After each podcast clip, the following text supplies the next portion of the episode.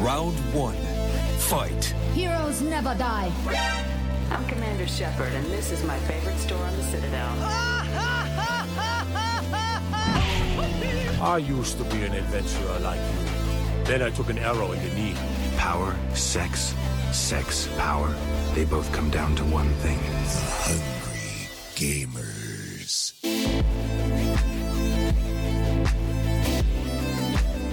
Hello, hello, hello, and welcome everyone to the 324th episode of the Hungry Gamers podcast. We are powered by atebit.net and those sexy legends over at Audio Technica. Go upgrade your audio game today at audiotechnica.com.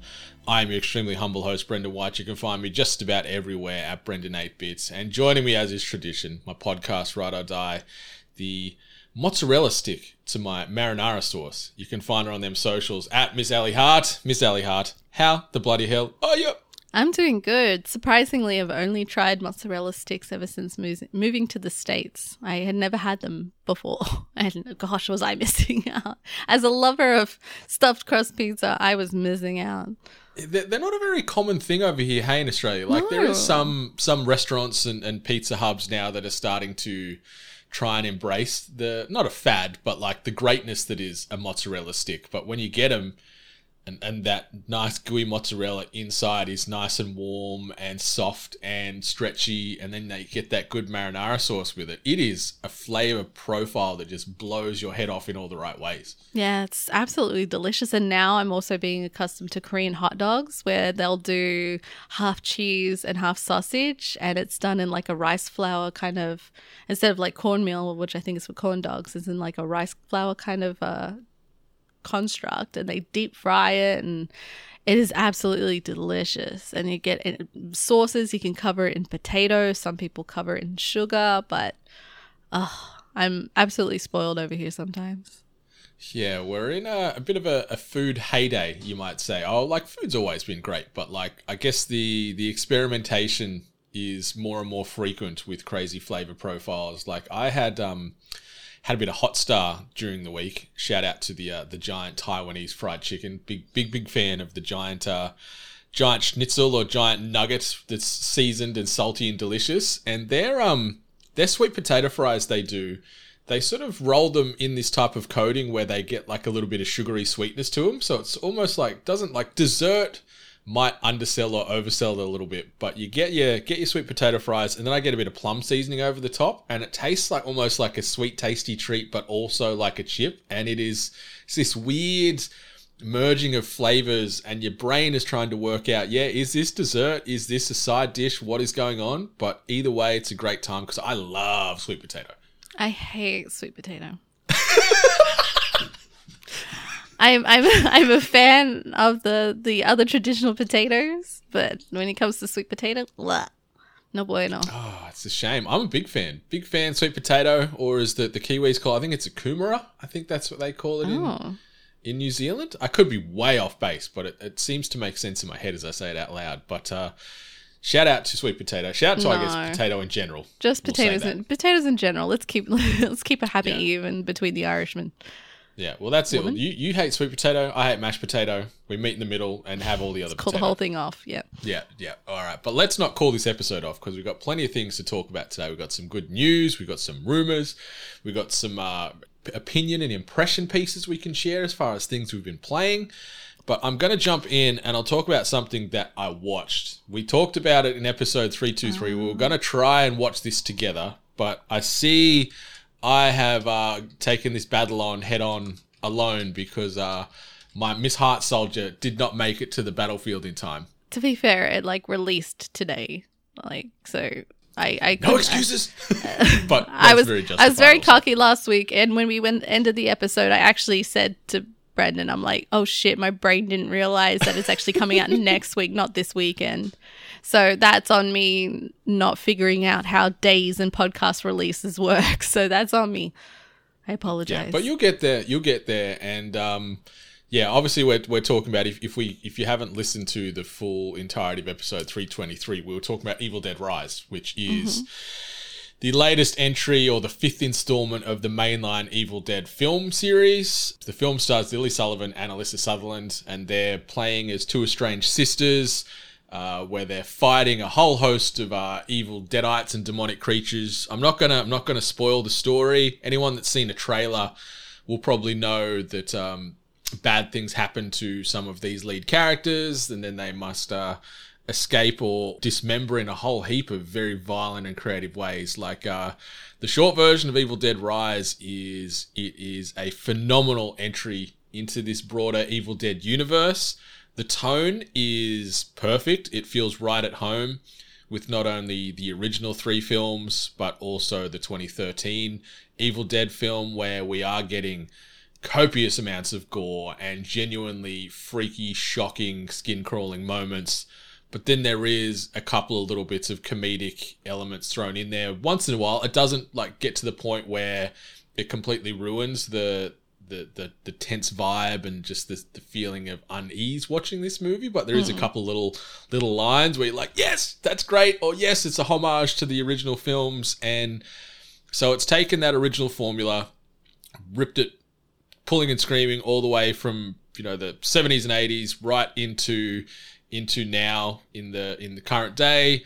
Set in america we've gone away from the traditional cabin in the woods type of trope that evil dead is so used to and we're instead in like a, a a multi-rise apartment tenancy complex in the united states.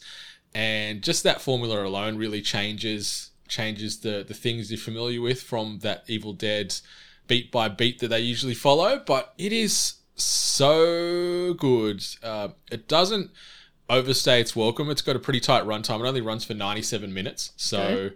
it's good. It's not too condensed. It doesn't disrespect the viewer's time.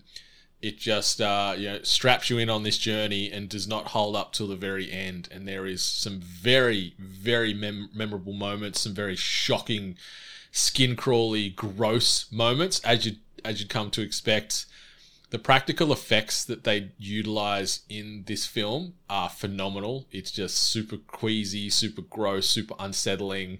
It's what you want from a from a good horror. Like some of the body horror and some of just the the gore and the brutality in this. It's like holy guacamole. Like there was a few times where I was like wincing and you know watching sort of side eyed out of out of just one eye because it was a little unsettling.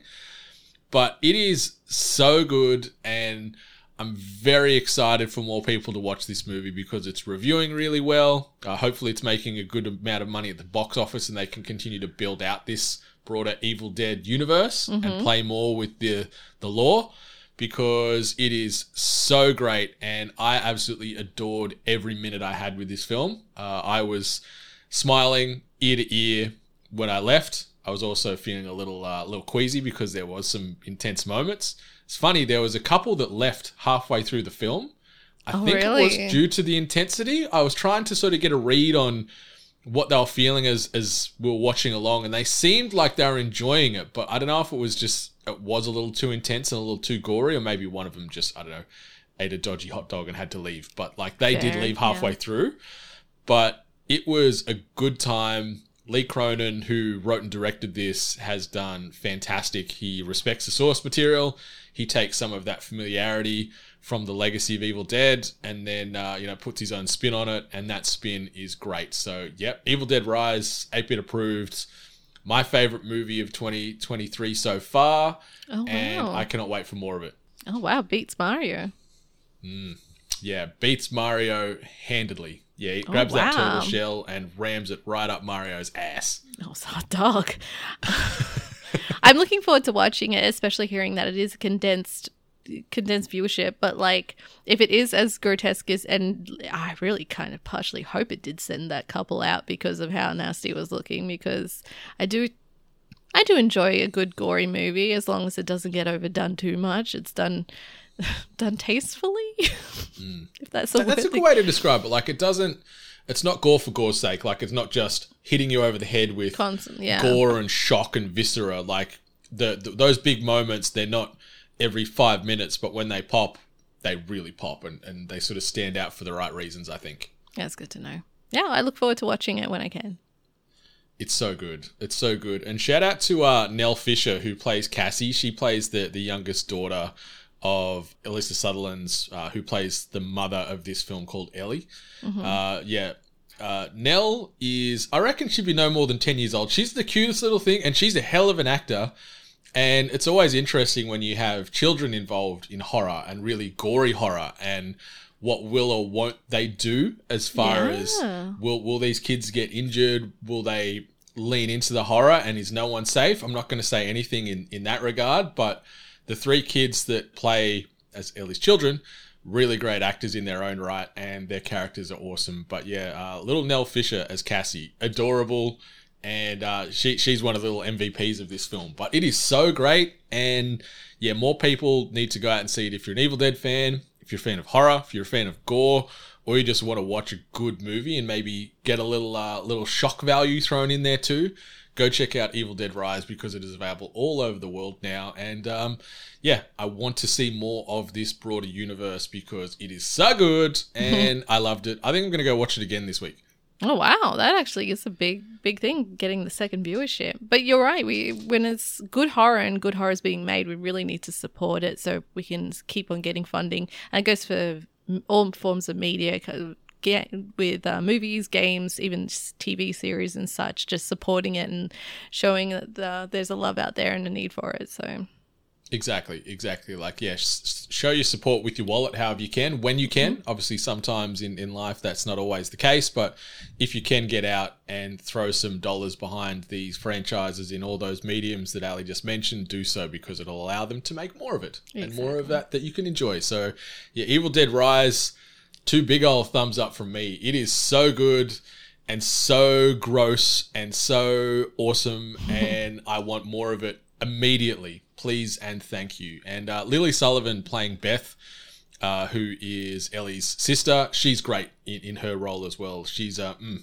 phenomenal, but very memorable moments in this in this film. Not only from a visual perspective, but also the line you're hearing in the trailers. Like like when you hear Alyssa Sutherland say that you know "Mummy's with the maggots now" line. It's just like it's one of the creepiest lines you'll hear in in horror. And it's used in a lot of the trailers and the advertisements of the. Uh, of the film leading up to the release, and it's just oh, it's it's it's a skin crawler, and I cannot wait for more of it and to talk about this movie with more people because it's so good, so good. I'll get on, I'll get right onto it.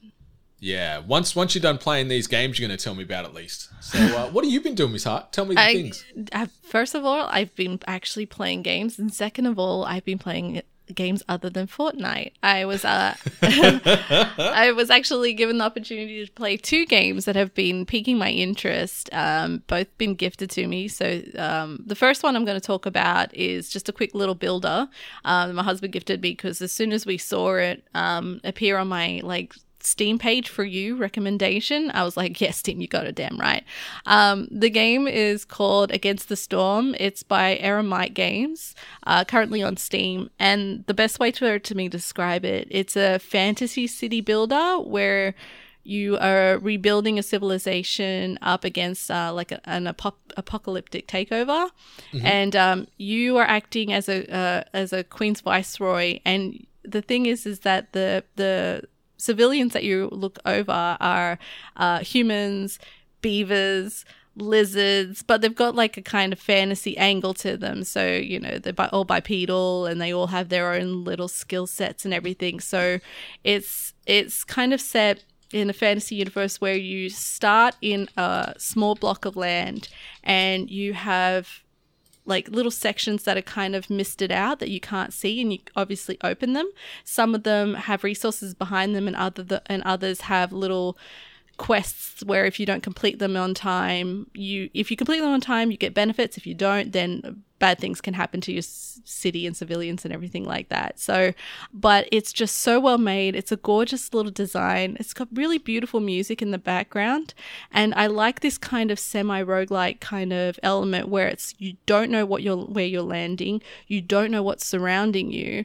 And like every playthrough is going to be a little bit different. So um, i also love the system where you are you have to please your people which is kind of usually common in a lot of city builders but you also have to appease the queen as her viceroy and if you do she rewards you But then obviously, if you get to a stage where you don't appease her, then it's game over, essentially, and you have to start again.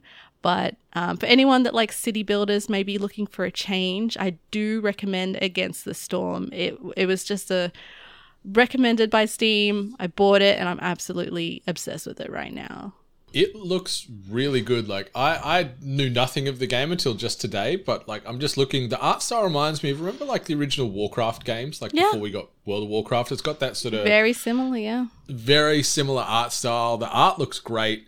I love this sort of roguelite city builder mechanic that they're weaving in there where those past expeditions you'll you'll bring along your resources and Yeah. upgrades and you don't really know where you're gonna end up. So it looks fun and it's reviewed really well. It like on. Steam, it's ten out of ten based off nearly ninety five hundred reviews. So Yeah. people that have played this game love it. Currently 25% off, so it's 14.99 USD on the Steam store right now. But it looks it looks fun. It looks like I'd enjoy playing this. It and I'm watching the trailer, watching some of these graphics now, and I'm like, hmm, maybe maybe I just need to pick up a copy of this and, and when I eventually play some games on this PC, Yeah, I'll play a maybe- this because it looks Maybe it'll be your first PC game.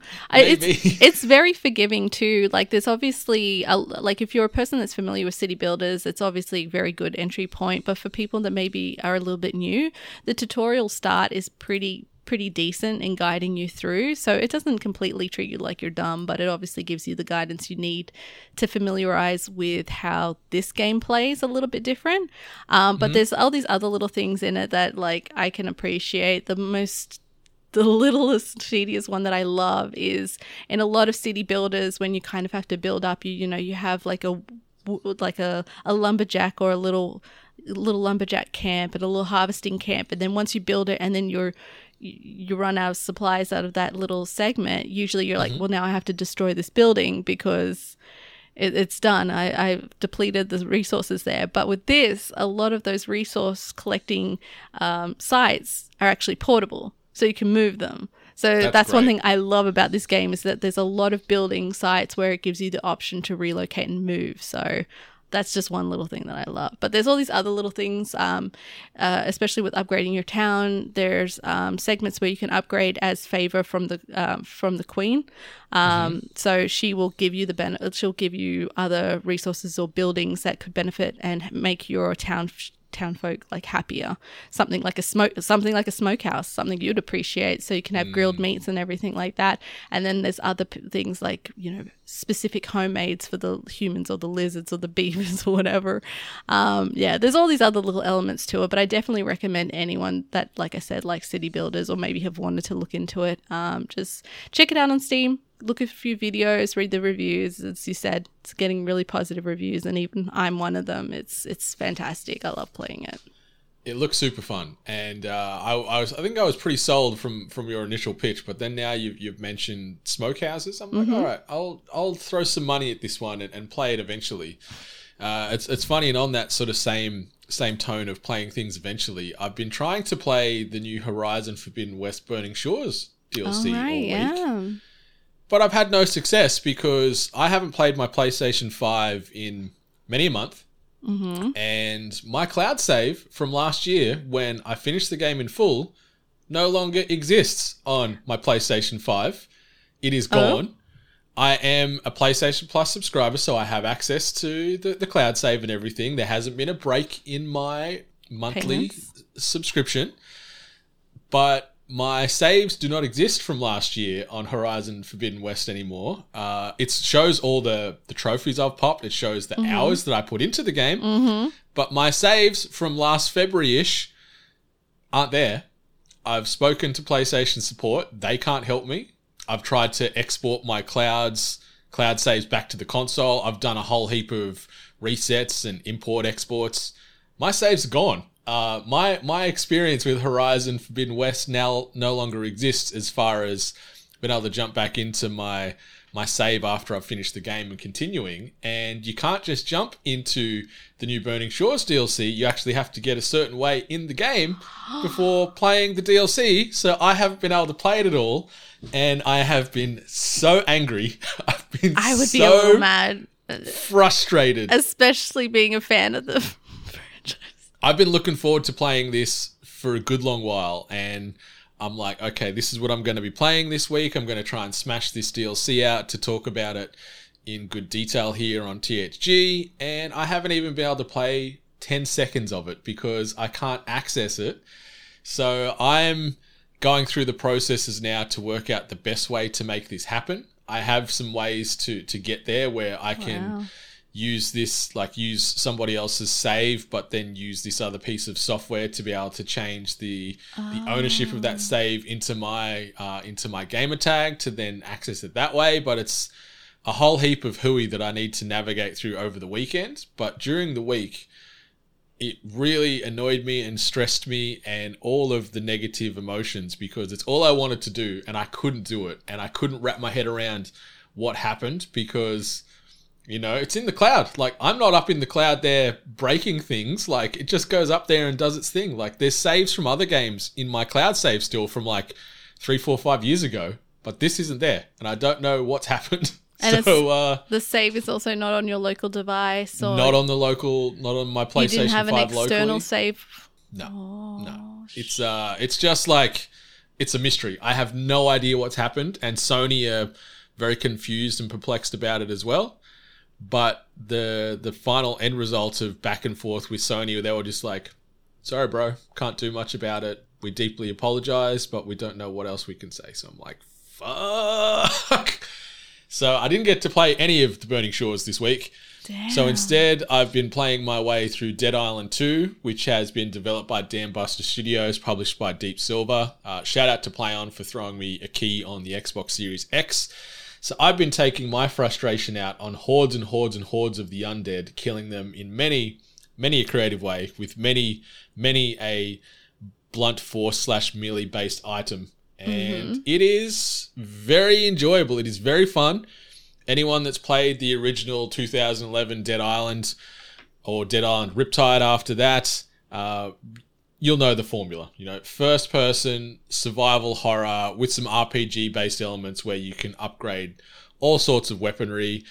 And you've just got to, you know, sw- swing and slash and smash your way to uh, survive this uh, zombie apocalypse. So, uh, Dead Island 2 is set in between or set in Los Angeles and also a bit of San Fran, but they call Los Angeles Hell A. It's uh, very on the nose, but that's what they very much lean into. It's it's Okay. uh, it's a bit cringy. So Hell A is uh, the the slang term that you'll see a lot of in Dead Island 2, but it's pretty fun. It's very enjoyable.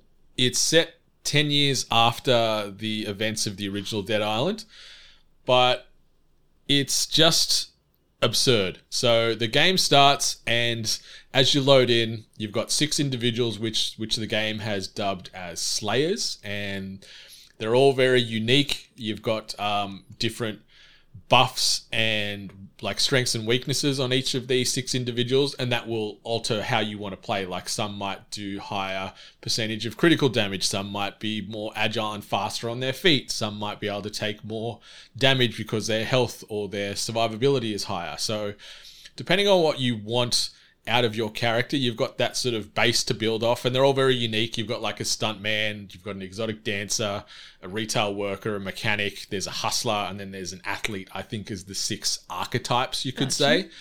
I, I selected Carla, who is uh, this mechanic, and she's this fiery Latina woman. And, um, you know, they're all very larger than life. They're all like, not caricaturish, but like they're all very distinctive characters as far as how they talk and interact and whatnot. And the game starts where you're running towards this this airport to get onto a plane to fly out of LA because the infection is starting to pop off everywhere in in California. The plane ends up crashing down. Uh, you survive the crash. There's a few other survivors with you, and then you're like, "Shit, what do we do? Let's just get out of here." And someone you meet during this survivor is Emma Jaunt, who's like a, a big Hollywood actress, and she lives mm-hmm. close by because this you know accident happens in LA, in in Hollywood, I guess you could say this accident. And she bails off, but she's like, "Here's my address. Come to me if you want safe haven." And so you navigate your way through a heap of zombies and a heap of other stuff. You get to Emma Jaunt's house as that central hub, and then it's like, okay, we need to work out how to get out of here. Let, let's go to a quarantine zone. Let's find the army. Etc., etc. And so you start making your way through uh, California, which is sort of set up as multiple hub worlds. It's not like one big giant open map. You're going to a certain zone. Would you like to enter? Press A, loads in, instances you into the next piece. And so you make your way through the story. The aim of the game, obviously, yeah, is to get out of uh, Los Angeles with yourself and all the survivors, and just uh, you know be free of this zombie apocalypse. So there's all, all the fun tropiness of a good zombie based game here. There's there's different enemy archetypes. There's your standard you know let's say the shuffling type of zombie the slow ones that are the brains and then you've got the fast runners that you've seen in like 28 days later. Mm-hmm. And then you've got you know big other giant sort of hell beast looking mutated mutagen ones you see in, in all the zombie games these days. There's a nice variety of enemies that you come across. The creativity with the weapons is great. Like you can pick up a, a generic blunt device, go to one of the workbenches, upgrade it, and turn it into like a, a blade that can then electrocute things, or it can set things on fire, or you know, it can do more types of damage because you can sort of really customize how you want to play and how you want to slice these things up. It's really fun. Graphically, it looks very impressive. Like Dambuster Studios have done very well with this game, considering Dead Island 2 has been handballed around studio to studio over the years uh, when it was initially sort of announced way back in 2014. So this is nine years in the making, this game. And it's really fun. It's really enjoyable.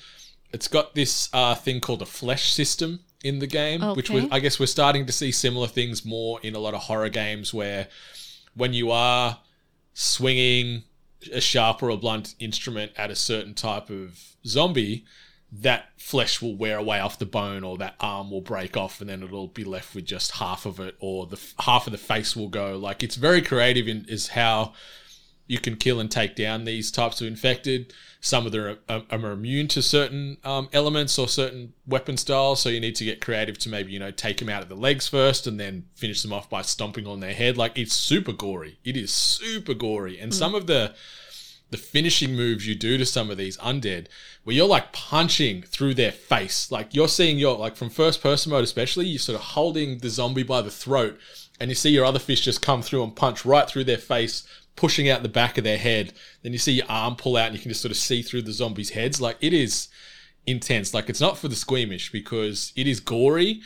There is a lot of death, decay, and destruction shown all around Hell A and San Fran as far as uh, the the ripple effects of the zombie outbreak. There's there's dead bodies everywhere. There's guts and viscera and corpses, and it's really really well done from that uh, standpoint. It doesn't doesn't sort of pretty up or, or try and make this zombie outbreak cutesy or funny. Like, yeah, it is funny in tone where there's some zingers between characters, but like looking at the broader world and this zombie outbreak that's happened, it is horrific and gross and very unsettling, but it's super fun. Like, it's not a perfect game, but you know, I'd, I'd give this a fat 8 out of 10, 80 out of 100 type of vibe. I've been mm. really enjoying my time with it. I haven't finished it yet. Apparently, it's about a 20 hour runtime. I think I've put in about 10 to 12, I'd say, this week. But it's been really enjoyable. I'm looking forward to sort of seeing what happens at the end of the story. Great cast of characters, great variety in combat, really, really lived in environments that you work through and just the gore factor it like went hand in glove with like after watching evil dead rise then jumping into something like this it felt like almost a continuation of that vibe where it's just creepy and gross and gory and bloody and fun Yeah, I've gotta say, with all the content that's been kind of slowly dripping out, like now with people saying that they've been playing it and with the reviews and such, um, I'm actually impressed with the graphic quality and the detail that has been put into this, uh, something that is just a zombie game. Like, I know it's kind of shitty just to kind of put it in the it's just a zombie game category, but I am still really impressed with the details that have been put into this game to really sell the point of how gruesome and gory the game is. Like I'm really impressed like that tearing of the skin and the mm-hmm. the impact damage that you can like with various weapons or even your fist like it's gross, but because it is so gross means I'm very, very impressed. Like it's it's the attention to detail as well. It's it's pretty incredible. it's really good and the cool thing about it too outside of the really gross skin tearing attention to detail you can play this game online with two friends as well so you oh. can play it standalone single player or you could jump in once, like you've got to get through, I guess you could say, tutorial for intents and purposes, or, or get through, let's say, the, the first chapter, and then from there, the game opens up and gives you the option to to bring friends in, or just randomly open your lobby so anyone could join you potentially. So that will. I've only been playing it through solo so far, but I imagine playing with two other people will really add to the insanity that is this game because when these hordes are coming at you, it is really, really fun, but also a little bit heart racing because there is occasionally enemies you'll see where they'll have a little skull above their head, which means they're you know a super powerful variant, and they can they can one shot you if you're not careful. So you're not mm-hmm. this one man or one woman wrecking machine. Like you take a lot of damage and you can get knocked down or killed very easily, which is kind of nice where there is that risk and reward because it is predominantly melee focused. So you need to be in these enemies' faces all the time, but yet you can get one shot and be taken down by this horde pretty swiftly. So I'm looking forward to playing more of this game over the next couple of weeks with a couple of people on board because I think that will add another nice new uh, nice new wrinkle to the to the gameplay loop and, and just make it a lot more fun. Like it's really enjoyable and fun from a solo perspective, but playing it with two other people I think will add to that enjoyment and take it to another level. Yeah. No, I can imagine. But yeah, it's available on everything. It's on PlayStation, Xbox, PC. So uh, if you're looking for some fun, mindless, zombie killing violence and uh, chaotic franticness, check out Dead Island 2 because it's been super enjoyable and uh, yeah, well worth your time. Well worth Yeah. your time. Very, very highly recommended. Something else that we highly recommend is heading on over to shop8bit.net, which is our official merch store. Do yourselves a favor and get yourself a tee, hat, hoodie, or everything else in between over there and get it on your person ASAP. Once you're done checking that out, head on over to videogamesandculture.com, which is our place for all things 8 bits. Be sure to join our Discord server with direct links to that in the episode show notes and also follow us on the socials Instagram, Twitter, and TikTok at We Are 8 Bits. But Miss Hart, let's jump into this. This week's news headlines. Presented by Audio Technica. And the first bit of news Capcom has announced the first four DLC characters coming to Street Fighter 6. They also dropped a new demo this week that is available right now for PlayStation 5 and PlayStation 4 owners. Four playable characters are set to join Street Fighter 6 roster within its first year, and they are as follows. Rashid is coming in the summer of 2023. Aki or AKI is dropping in autumn of 2023. Akuma in spring of 2024 and Ed in the winter of 2024. And obviously, they are sort of US based seasonal mentions there. So, if we're talking Australia, just ro- rotate them accordingly to the southern hemisphere. And yeah, as I mentioned, that Street Fighter 6 demo is available right now on PlayStation. And this lets you play the initial part of the World Tour mode and create an avatar that can be used in the main game when it comes out in June.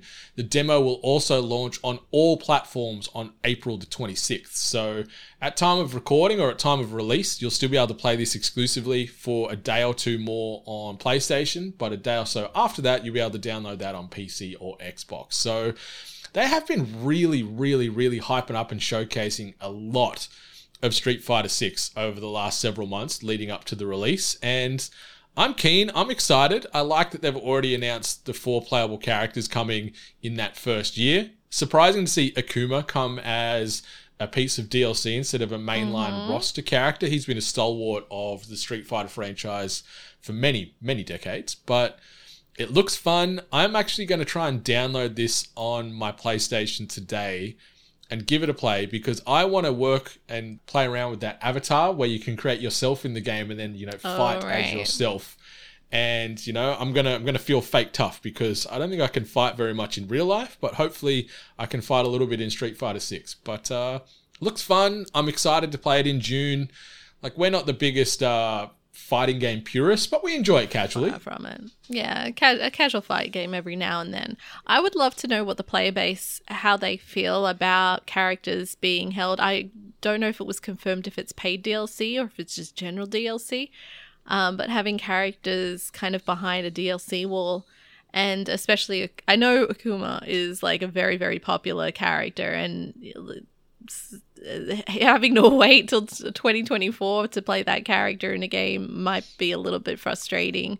I know that Super Smash Brothers has done the DLC character paywall seasonal drop um and I, I think it kind of worked for the fan base, but I think that was them more kind of injecting more life into the game. So I'm wondering if that's what Street Fighter's doing here, just to keep the game relevant and uh, the player base continually supporting it. But yeah, I like already announcing saying like, hey, the game isn't even out yet, but we're already going to hold some characters uh, uh aside. Uh, but I, I don't know. I don't. I, maybe it's normal. Maybe it's pretty standard. Maybe everyone's okay with it. But to me, I just kind of I'd be a little bit put off by that.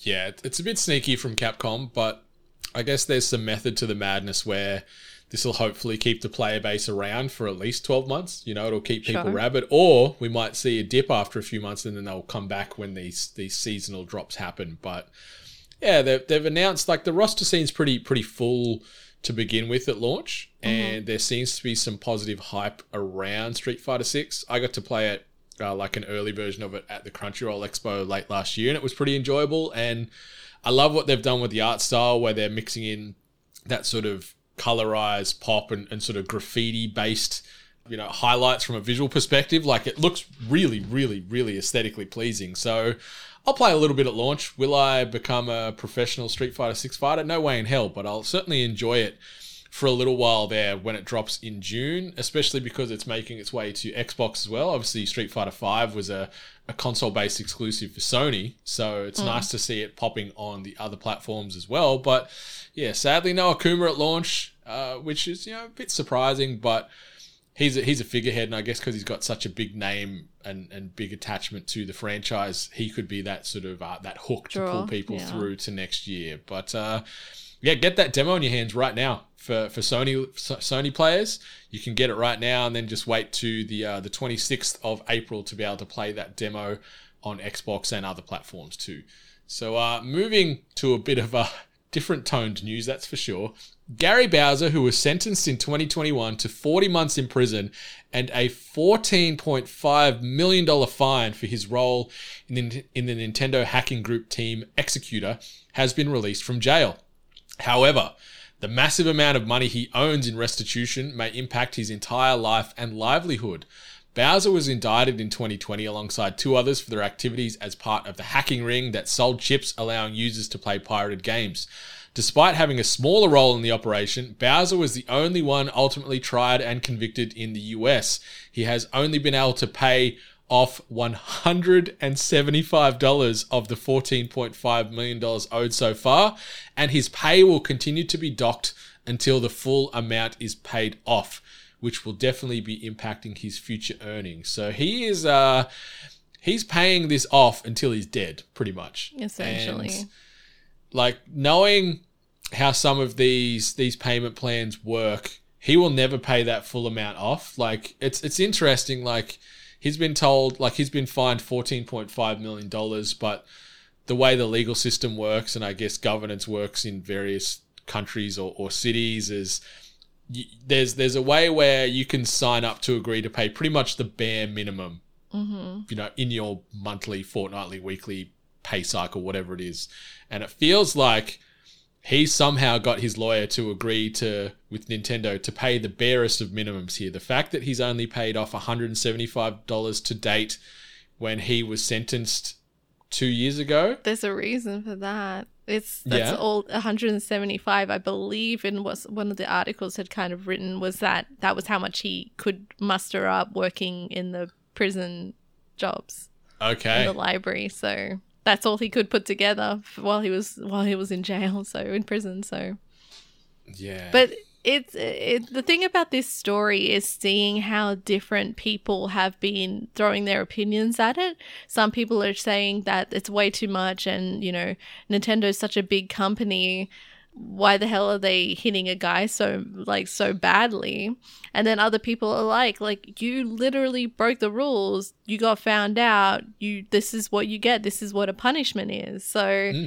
Um, it's just been pretty interesting to see like the diversity in um, people's opinions on whether this has been too harsh or not, you know, just just justified. So I, I thought that was a pretty interesting story that's so far come out.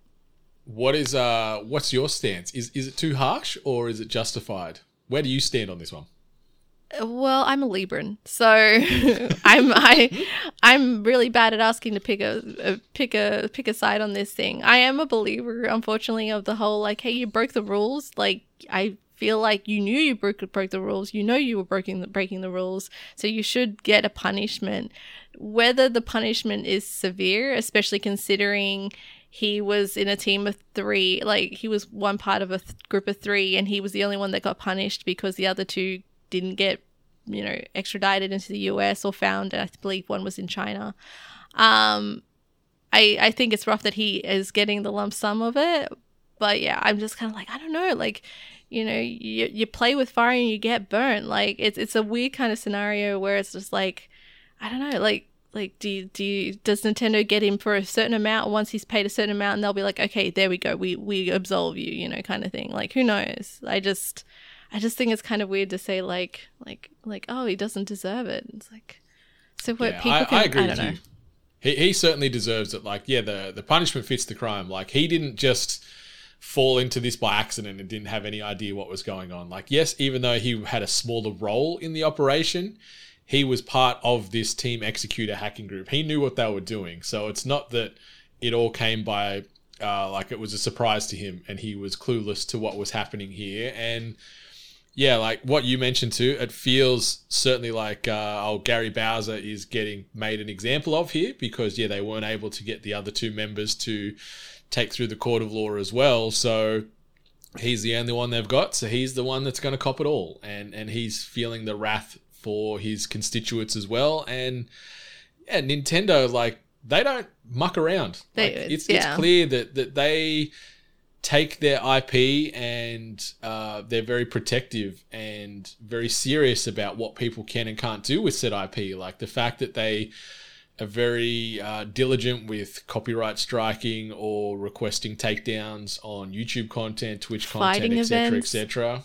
Yeah, like they're particular on who can utilize their their characters or their product and why. And when it comes to this, when it was genuine criminal based activities, of course they're going to send the full strength of the law at them. And yeah, fourteen point five million. It feels like like I don't know how old Gary Bowser is, but let's just say he works for another thirty years. He ain't gonna pay even half of that off, even a quarter of that off. Like they will never get that full fourteen point five million, but yeah, they'll certainly make him pay a portion of his his income until he's dead slash retired. So yeah, Nintendo are going to get their pound of flesh back for this, that's for sure, because they are very ruthless when it comes to this stuff. And yeah, you get what you deserve, right? He he did the wrong thing. He got caught out about it. He's now dealing with the the legal ramifications of that, and I'm like, that's justified. You know, it wasn't an accident here. Like he knew what he was doing. yeah Yeah, but uh, yeah, it's it's it's crazy. Fourteen point five million. Imagine having to like get told that you got to pay back fourteen point five million dollars. I would cry very yeah much. yeah I'd probably want to stay in prison Yeah, yeah, and work in that library forever. I'd like to work in a library. I think it'd be very nice. But anyway, uh, moving on. Next bit of news, Nintendo related again. Peaches, Bowser's powerful love ballad, which has been so eloquently sung by Jack Black, was de- and is dedicated to Princess Peach in the Super Mario Bros. movie, has officially become a hit song on the Billboard Hot 100. So this little banger is charting now, and they've since done a, a film clip to accompany that, and Jack Black is doing his thing at the piano and just being large and in charge and whimsical and chaotic and it's being Jack Black really like the song like it's yes it's a song but it's not really a song. It's very short and the majority of the the lyrics are peaches mm-hmm. but it's a fun time. And yeah I guess it just shows the the hype of the movie slash also maybe the pull of, of Jack Black and his quirkiness the fact that it can sort of attract and chart the way it's done so far in the Billboard Hot 100 Yeah, I feel like I'm being punished because it was the one thing that I didn't really enjoy about the movie, and now it's getting thrown in my face just constantly. But I mean, it's now hit the billboards. I think people are saying that they want him to win a award for it as well. They want it to be nominated for like best like was it motion picture soundtrack or song of the year or whatever. So I don't think this is going to be the last I'm hearing of it, and um, I think I just need to come to terms with that. I'm going to be hearing it a lot.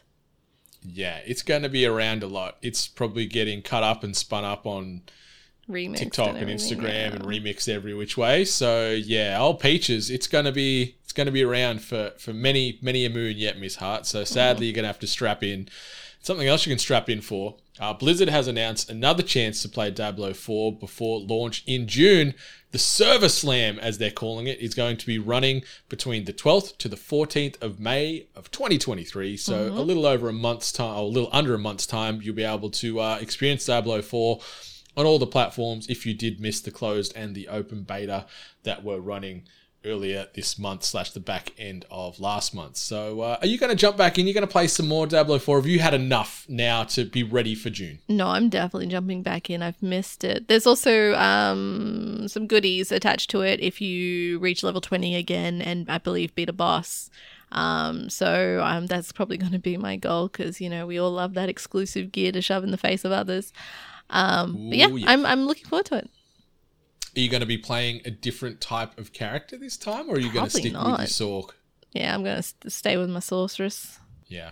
Yeah, I'm going to try I'm going to try something different, I think. I'm gonna gonna see one of these other weaker rated characters. I'm not gonna play the barb. I couldn't really give a rat's ass about the barbarian to be honest, but I'll I'll try one of the others. Yeah, I, uh, I, I think I'm going to stick with the sorceress, but they're just. I'm wondering if they've already implemented all those changes that they addressed recently um, that they've done within the game. So that should be interesting to see if those cha- changes have been implemented for this little server server slam. Yes.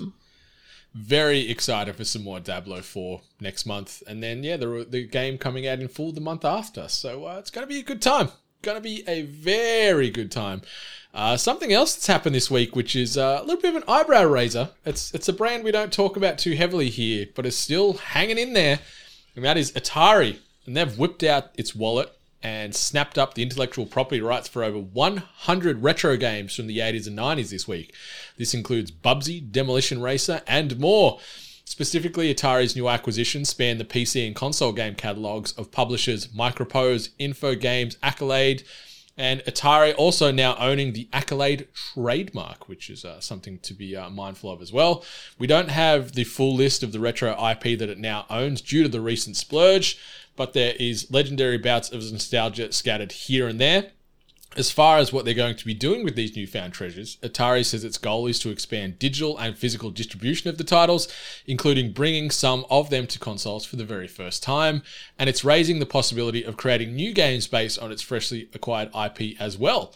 More predictably, the publisher is also planning to, in quotes, explore the brand and merchandising collaborations. So if you ever wanted a t shirt with Bubsy's face plasters all over it, your dreams might finally be about to come true.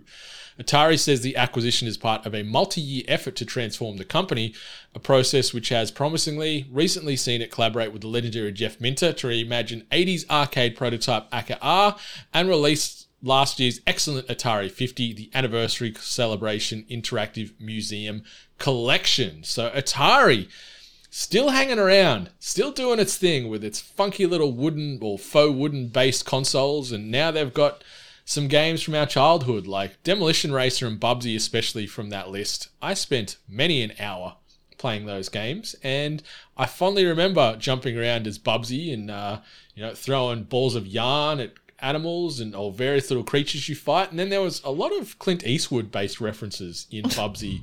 I remember on the SNES game. And uh, yeah, maybe we'll get a get a new Bubsy in 2024. Who knows? I never thought that I would hear about Bubsy again, to be honest, as much as I've heard about him in the last week or so. Um, my knowledge of Atari products and uh, related games is a bit like bit faint, unfortunately, because um, I wasn't an Atari kid.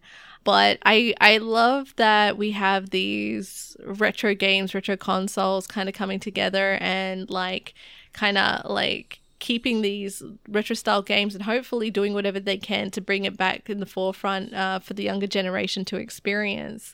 Um, I know the Atari uh, celebratory celebration interactive museum game that they did. I watched a streamer play it and I actually love what they did with it in like educating the history of Atari and how it came to be while also demonstrating the, the games that were released at the time and hitting the, their point the year points and kind of going through that timeline. I thought that was really really well done. So I'm all for it if it's all about educating and bringing bringing gems from the past into the the present for the younger generation. Yeah, I'll be very curious to see what happens with this. Like Atari over the last few years have been very active to try and get back into that console space and obviously they released a console originally they did sort of funding from from crowdsourcing to to try and get that happening and that was rolled out uh, i don't know how well it's been received i didn't get my hands on one obviously we got the the lego atari collaboration as well so you can get yourself some lego atari should that be something that you want to add to your collection but yeah let's see what they do with some of these ip uh, the fact that they've got access now to 100 additional retro games that they've acquired in this purchase could lead to some very nostalgic experiences, which I'm not sad about. Um, and you know, more games more competitions healthy for everyone. So uh, Sure. let's see what happens. And yeah, completely agree regarding that interactive museum. I watched a few little highlights on on YouTube, and it was really, really well done, Really and well fun done, yeah. and educational, and it's just cool to see. So, so more of that as well would be awesome. Uh, something else that was a little bit awesome, we got uh, another Nintendo Indie World Showcase for April of 2023, and it provided some release dates as well as uh, updates on long delayed games, along with a handful of surprise releases in the indie version of the company's popular Nintendo Direct format. And I'll just sort of run through these main announcements and we can sort of jump in and, and add more insight where applicable. And, uh, you know, going by the play by play, Mineko's Night Market has finally gotten a release date after eight years of development. Uh, we saw My Time at Sandrock landing in summer of 2023. Plate Up, which combines Overcooked with roguelike mechanics, will be launching in October of, excuse me, of 2023. Quilts and Cats of Calico, an official video game adaptation by Monster Couch, visualizes the original board game and will be out in fall of 2023. Rift of the Necro Dancer received a new trailer for Nintendo Switch and also a spin off, which is a spin off of Crypt of the Necro Dancer, and it will be released later this year. Animal Well is confirmed for early release in 2024. Crime O'Clock gets a release date of June the 20th of 2023. Shadows Over Loathing is making its way to the Switch later this year in 2023. Teslagrad 2 and Teslagrad Remasters are now out. They dropped th- that week at time of announcement. Blasphemous 2 got its first trailer and release window of this coming summer slash Australian winter. Oxenfree 2 Lost Signals gets a release date after previously being delayed. Five Nights at Freddy's Security Breach will be releasing on the Nintendo Switch. We also got Paper Trailer, which is coming in August of 2023. Little Kitty Big City coming out in 2024. Chants of Sennaar is coming out on September the 5th of 2023. Brotato in 2023. Escape Academy Complete coming out in fall of 2023. Bomb Rush Cyberfunk coming out on August the 18th of 2023. And they've also confirmed new DLC for Cult of the Lamb known as Relics of the Old Faith, as well as Shovel Knight Pocket Dungeon going to be receiving a major update. So, a lot of little announcements there, Miss Hart. Anything you want to cherry pick and talk about uh, in a little bit more detail there? Yeah, Mineko's Night Market um, was a cute looking little game. Um, it reminds me of Into the Woods. Um, Like it, it has this really, really gorgeous art style. Um, and so that one's going to be put on my radar. And Blasphemous 2, which has like Castlevania kind of vibes, but I just love the, the enemy design in this one. Um, I'm not usually into that style of game, but I think just how bleak this one looks looks pretty cool to me. So I'm keeping those two. Oh, and obviously Rift of the Necrodancer because I'm a big fan of Crypt of the Necrodancer. So I'll have those three probably on my radar. Yeah, outside of those three, the other one I wanted to highlight was Oxenfree 2 Lost Signals. Obviously, this is a game that we've been waiting on for a while. Night School Studios, uh, which who were acquired by Netflix over the last uh, you know several years, will be launching on Switch as well as PlayStation and PC and mobile on July the 12th. It's funny because the original Oxenfree was heavily partnered with Microsoft slash Xbox, and it is not anywhere to be seen on Xbox for July the 12th. So I don't know what's happened in the background there from a relationship breakdown perspective.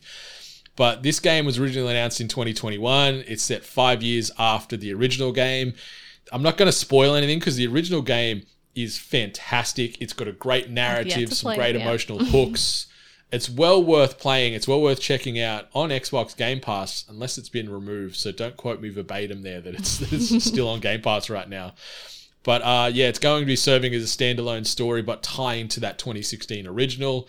I cannot wait for this to come out and play it on a console that's not Xbox, but maybe play it even on like mobile or something like that. Who knows? We've got some options for Oxenfree 2 Lost Signals there, but that's another one that I wanted to highlight because the first game is, is a very special little indie.